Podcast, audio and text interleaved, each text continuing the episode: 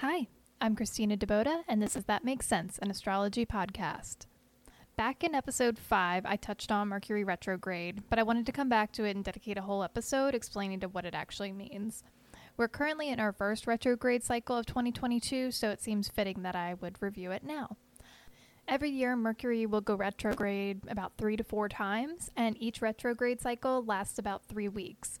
In twenty twenty-two, Mercury is going to go retrograde four times. And the dates for that are January fourteenth to February third, May tenth to June second, September ninth to October first, and December twenty-eighth to January thirteenth, twenty twenty-three. As a review, Mercury rules our mental body, so that's how we think, talk, manifest, create, and express ourselves. It also rules technology and traveling short distances, hence all the technological problems you experience during this time. To put it simply, retrograde is the illusion that a planet is moving backwards in its orbit. When Mercury is in retrograde, it is basically in what I would consider a resting or sleeping state. So while Mercury is off taking its three-week nap, the areas of life it rules will not be supervised. So that's why technology and communication break down so obviously during Mercury retrograde. Ideally, you should not be making any major decisions during these retrograde cycles because it's a time for reassessment and reflection. Most astrologers will tell you it's not a good time to initiate new conversations, start new activities, or sign any contracts. Obviously, life still does have to happen during these retrograde cycles, so if you need to make any big decisions, just be sure to take extra time to reflect and consider if it's really what's best for you. There is a pre-phase and a shadow phase to take into consideration also, so for people that are more attuned to energy shifts, you may be able to feel Mercury retrograde coming on in the weeks prior. And then you might feel like you almost have a hangover when it's finished. So Mercury retrograde has become a very common phrase to the collective, and it gets a bad rap, but it doesn't have to be negative all the time. Most people associate Mercury retrograde with being like Murphy's Law of astrology. Anything that can go wrong will go wrong. We're only a few days into this retrograde cycle, and I've already noticed a bunch of issues happening, like my laptop keyboard broke, coming into work this week and the power being out and the server was down. I couldn't get my microphone to connect to record this podcast today. I've had some miscommunications with my husband and a couple of my employees. So if I wasn't aware of celestial happenings, I would probably think I was just having a really bad week. But since I know about Mercury retrograde and everything it brings, I can be a little gentler with myself and know that some of these things are just out of my hands and I just need to ride it out for the next three weeks.